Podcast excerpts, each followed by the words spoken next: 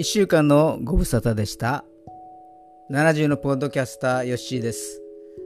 お元気でしょうか？今週のエッセイの時間となりました。今週のエッセイのタイトルは、咳をしても一人です。まあ、今のコロナ禍では咳でもすると振り向かれて白い目で見られるかもしれませんけれども、尾崎放妻は咳しても誰にも顧みられなかったようです。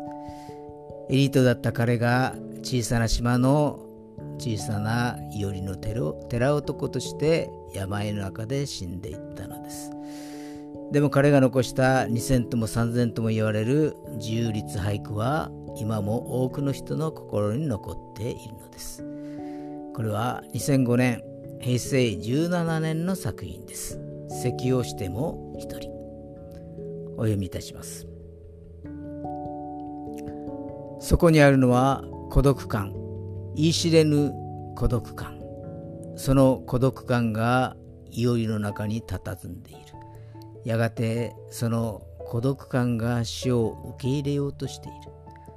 尾崎夫妻は重律俳句の達人である。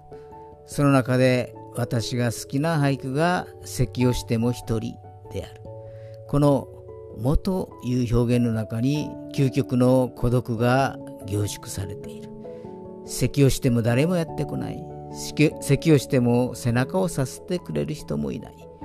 死がそこまで来ているのに見とる人もいない。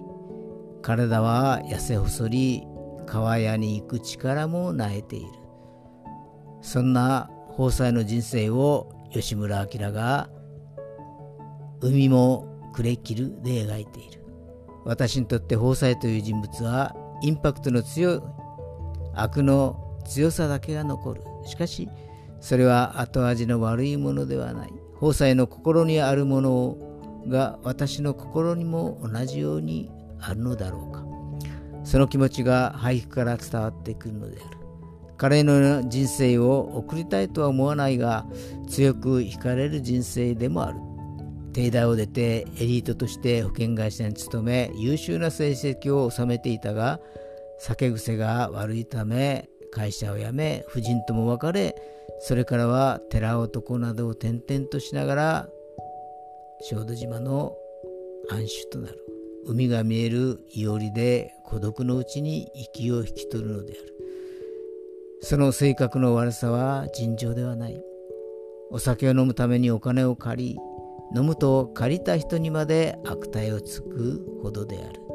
そんな宝祭ではあるが記念館が建てられ宝祭賞も8年続いている。これは宝祭にちなみ自由律俳句のみを公募し4月7日の宝祭期に入選作を発表しているようだ。宝祭が亡くなった日が私の生まれた日というのも親近感を覚える。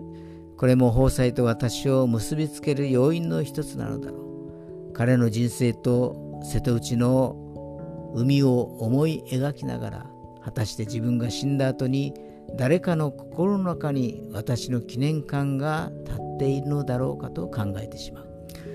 海が切れ切るその時に何を残し何を備えなければならないのだろう。今から備える必要がある。法裁は生き方の模範は示さなかったかもしれないけれども3000以上の自由律俳句を残してこの世を去った。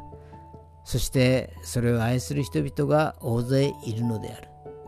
海が暮れ切らないうちに備えておきたいものである。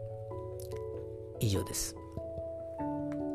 2016年の4月7日木曜日の放送期の案内までは見かけたのですがそれ以降は見かけてません。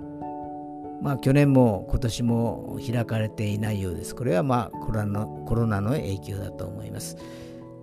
まあ、どんな時代でも悪いことばかりはないので少しでも良いことを思い描いていきましょう。それもまた楽しからずやです。それでは皆さんおやすみなさい。皆さんの明日が希望にあふれたものとなりますように。また次回にお耳にかかりましょう。ヨッシーでした。